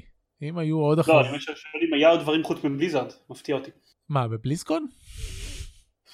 לא, אתה אומר שיש עוד חדשות. עוד חדשות, כן. אה, לא. נמשיך. כן. לפני שאני מגיע לדברים העצובים, בדיוק לפני הפרק הזה כל משתמשי ה Steam בארץ קיבלו הודעה על כך שהמטבע בחנות הולך אה, להשתנות לשקל ישראלי במקום דולר. אה, אנחנו כרגע לא יודעים מה זה אומר, אבל אה, חגי אלקיים כתב תגובה בווקינג גיימרס, שאני חושב שמסכמת את זה טוב, ולכן אמרתי לו שאני הולך להעתיק את זה לפה, ומה שהוא אומר זה ככה. המקרה הכי גרוע הם לא עושים המרה לשקלים של המחיר הדולרי, אלא מחירים נפרדים כמו באירופה ובריטניה. יש סיכוי שהמחיר יעלה, אבל לא ודאי. אה, בבריטניה המחירים בגדול תואמים את המחירים האמריקאים, הוא לא זוכר לגבי האירו. אז uh, זה יכול להיות טיפה יותר גבוה וזה יכול להיות גם לא נורא. המקרה הטוב הם מתרגמים את המחיר הדולרי לשקלי לפי uh, uh, איזשהו ערך המרה. uh, ואז אנחנו משלמים או, או אותו דבר או קצת פחות כי אנחנו לא נצטרך לשלם עמלת המרה של הבנקים וכן הלאה. מה שכנראה לא יקרה כי זה הדבר הראשון שכולם קפצו וזעקו, uh, לא נתחיל לשלם מע"מ. Uh, זה כמו, זה כמו חוק הסמלים הנאצים, הממשלה איימה שיתחילו לאכוף מע"מ על חנויות אינטרנטיות וכן הלאה. אה, לוואלב אין ישות משפטית בישראל ולכן לא יכולים לגבות מהם מע"מ, ואם ינסו לגבות עם זה ישירות מהצרכנים, אין כיום מנגנון שיכול לעשות את זה. נגיד שאני מזמין מיש, מש, אה, מוצר מחו"ל והוא מגיע לארץ והוא יקר יותר מ-75 דולר, אז כשאני לוקח אותו מהדואר, הדואר גובה ממני מע"מ. אבל למשחק וירטואלי, דיגיטלי, אין שום מנגנון כרגע שיכול לגבות ממני את המע"מ הזה. אה, וחוץ מזה, שאלא אם כן אתם משלמים בקנייה אחת על משחק יותר מ-75 דולר, מה שאתם לא אמורים לעשות, אלא אם כן אתם קונים, אה, לא יודע, גרסת אספנים וזה, אבל אתם לא תעשו את זה דרך סטים, אז אתם תהיו בכל מקרה פטורים ממע"מ. אז המע"מ הוא לא פקטור פה, תעברו הלאה. מולונג, מולונג. אני uh, אמרתי בתגובה לחבר uh, בצ'אט פרטי שלדעתי המחיר הממוצע שאנחנו משלמים למשחק יישאר אותו דבר. אני על הגדר, לא יודע מה אני חושב על זה. אני, נחמד לי שזה בדולרים, אני רגיל לשמוע את הדברים האלה בדולרים, אבל נראה מה יקרה. אה, הכל נהיה חמים יותר עוד שבוע.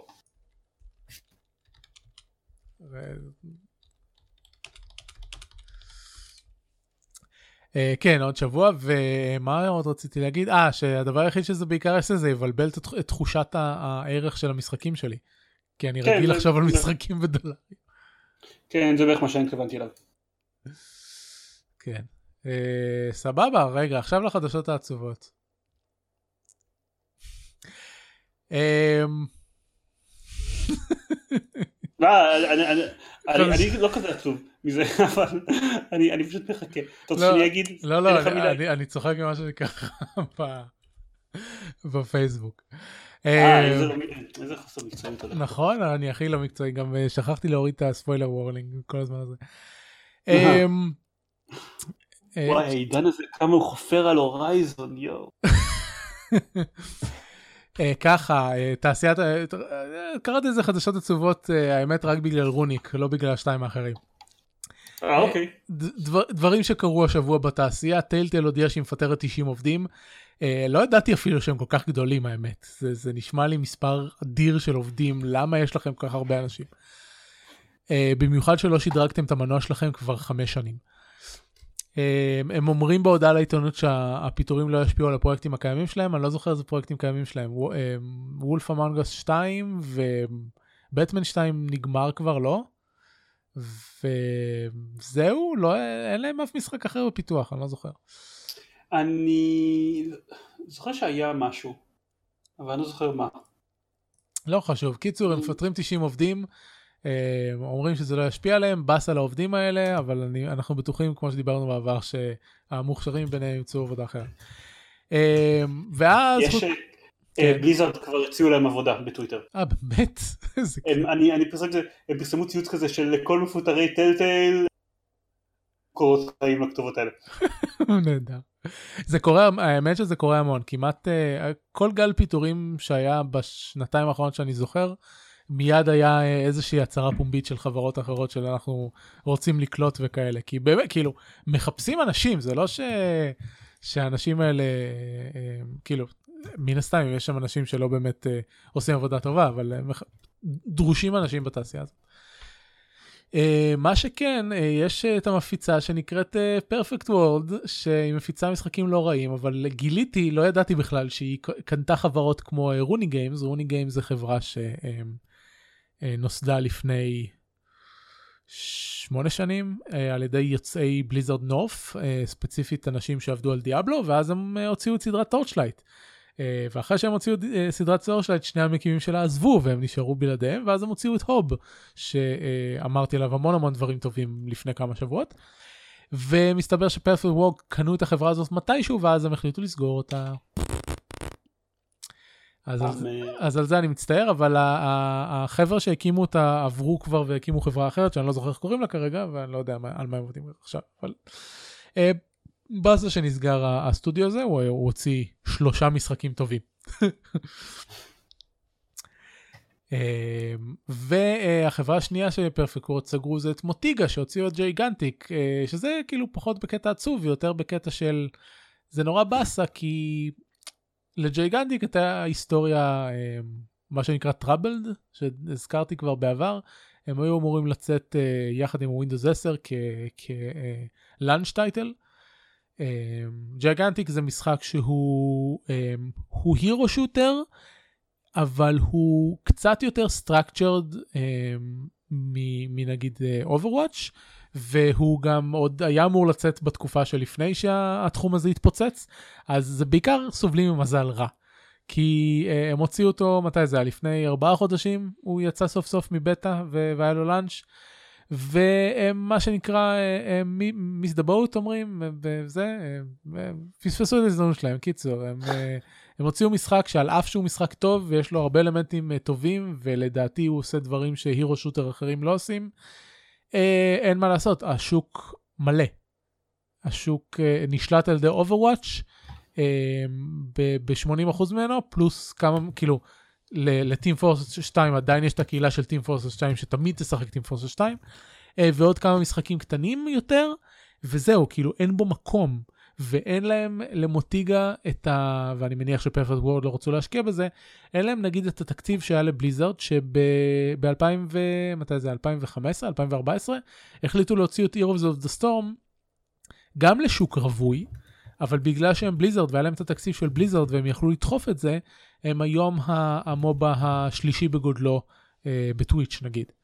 אז... אה... לא רק, אה, כאילו זה לא רק התקציב של בליזרד, זה קודם כל היכולת להכין מלכתחילה משחק באמת יהיה און, כמו כל המשחקים האחרים בז'אנר, ויותר טוב, כי זה כן. בליזרד, הם, יש להם את האנשים בשביל לקחת רעיונות של אנשים אחרים ולהתמקצע בהם, ויש להם את הקהל מעריצים של בליזרד. נכון. יש להם קהל מאוד מאוד גדול שישחק בכל דבר חדש שבליזרד מוציאה, גם אם זה לא הז'אנר שלו. נכון. אז, אה, אז לצערי ג'ייגנטיק על אף שהיה רעיון טוב היה לו פיתוח אה, אה, מסובך אה, גם לפני שנה אה, אה, פיתוח. אגב 2016 אוברוואץ' לא הייתה לו הרבה זמן בכלל. מה 2016? אוברוואץ'. כן לא דיברתי על אוברוואץ' דיברתי על Heroes of the Storm. אה התבלבלתי עם... אוברוואץ' יצא כפורץ דרך בז'אנר שאומנם... כן, אוקיי. שה launch או האלפא? אה, כתבתי release date בגוגל. לא חשוב, זה היה 14-15, אני כבר לא זוכר.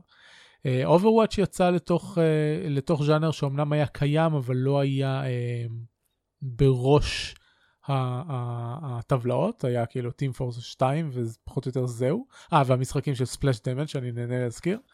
והיה פורץ דרך בז'אנר הזה, ו, ופחות או יותר uh, הפך אותו למשהו היום. Heroes of the Storm נכנס לשוק שהיה רווי לחלוטין, עם דוטה uh, uh, 2 ולול uh, בהובלה, ועוד כל מיני משחקים קטנים uh, בזנב הארוך, uh, כולל סמייט שבזמנו היה המשחק השלישי הפופולרי ביותר מביניהם. אה, ואז מתי, וכאילו, ובליזר פשוט דחפו ודחפו ודחפו ודחפו ודחפו, ושמו כסף והביאו את הקולג'ים והביאו את ESPN וכן הלאה, והוא לא, לא מגיע לרמות של דוטה 2 ולא, אבל הוא, הוא כן התברג אה, כמשחק השלישי הכי פופולרי בתחום. אה, זהו, אז באסה למוטיגה. והידיעה האחרונה שאני אדבר עליה זה ש... הצוות של סטלאריס בפרדוקס ממשיך לעדכן לקראת הרחבה הגדולה הבאה, הפאץ' הגדול הבא. אה, ואחד הדברים העיקריים שהם משנים זה דרכי התנועה בחלל, שעד עכשיו היו אה, אה, שלוש טכנולוגיות, שזה היה warp, ה hyper drive וה... וה wormhole generator, כן, כן. Uh, ואני מאוד אהבתי את זה, כי זה גם נתן גיוון וגם היה מאוד uh, מדב"י ומגניב, והיה אחד מהחוזקות של סטלאריס בזה שזה אפשר לספר סיפורי מדע מעניינים עם כל האפשרויות שלו, ועכשיו הם הולכים לשנות את זה כך שה hyperdrive הולך להיות הברירת מחדל של המשחק. יהיה אפשרות מוגבלת מאוד לקבל את שתי הדברים האחרים בשלב מאוחר יותר, אבל מעכשיו כולם יהיו עם hyperdrive. ועל אף שאנשים שמשחקים סטלאריס uh, בצורה רצינית שמחים על השינוי, כי מבחינתם זה יאזן את המשחק יותר, אה, אני שבעיקר אוהב את סטלאריס בתור מנוע ליצירת סיפורים, אה, לא כל כך שמח. אה, אבל מצד שני, אה, בטוח יהיה מוד שישנה את זה חזרה, אז אני פשוט מחכה למוד הזה. זהו, אני... עוד, עוד מה שמבדיל את ה... שמדגים את ההבדלי גישה. נקטעת, אה, נקטעת. דיברנו על זה שאותי הם שכנעו אה, בטיעונים שלהם, כי אמנם אני גם אוהב את סטלאריס בתור מנוע לספר סיפורים, אבל החלק של האסטרטגיה מאוד מאוד חשוב לי, אני, אני מבין למה מבחינה אסטרטגית עדיף שלא יהיה את, ה, את הבחירה בין סוגים שונים של מנועים, פחות אגב מבחינת איזון ופשוט יותר מבחינת לעשות את המלחמות בסטלאריס יותר מעניינות, להוסיף להם כל מיני features שהפכו אותם ליותר אה, לא יודע, ליותר מוצלחות, ליותר engaging ולא, וזה features שהיו מאוד מאוד מסובכים, היו צריכים איכשהו לתמוך בהם ביקום שיש בו שלוש סוגים של קפיצות. כן, זה לא שהם לא שכנעו אותי, אני קיבלתי מיד את הטיעון שמבחינה אה, תחרותית אה, זה שינוי, ש, זה שיפור מוצלח. אה, פשוט לסיבה, ש, לסיבה שאני משחק את המשחק, אני לא צריך את זה ולא רוצה את זה. אה, אבל ה, ה, הנקודה שלך לגבי זה שזה יאפשר להם אה, לשפר דברים ב, בהמשך, כי הם אה, לא צריכים להתמודד עם זה שאנשים קופצים ממקום למקום עם, אה, עם אה, וורפ, נגיד, אה, זו נקודה טובה. בסדר, נראה מה יקרה בהמשך, אני מקווה ש... אגב, הדף פייסבוק של סטלאריס העלה תמונה של מישהו בהרצאה באוניברסיטה יושב וקורא את ה-Dev Diaries של סטלאריס. מישהו, אה, מישהו צילם שישב כמה שורות מאחוריו את הבאדם הזה. אה, ומגיב על זה ב-We regret nothing. לגמרי. Uh, זהו, uh, זה כל החדשות שאספתי. יש uh, עוד איזושהי נקודה ש... שאתה זוכר מהשבוע האחרון? לא. אני לא דיברתי במשחקים על Universal Paperclip, אבל הפרק נגמר ואף אחד לא רוצה שנדבר על Universal Paper. כן, כן, כן, בוא לא נדבר על אוניברסיטה. תפנו לגיימפוד בשביל לשמוע אותי מדבר על Universal Paperclip. המשחק הכי טוב בעולם. זה לא המשחק הכי טוב בעולם. אני מאשר את המסר הזה.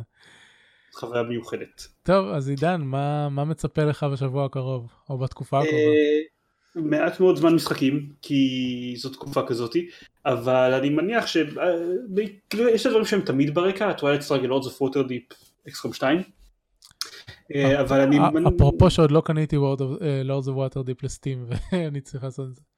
או, נו, מה קורה עם זה? אה, אבל אם כן יהיה לי זמן למשהו יותר רציני אז בטח זה יהיה בעיקר Horizon Zero Dawn The Frozen Wilds אני מניח.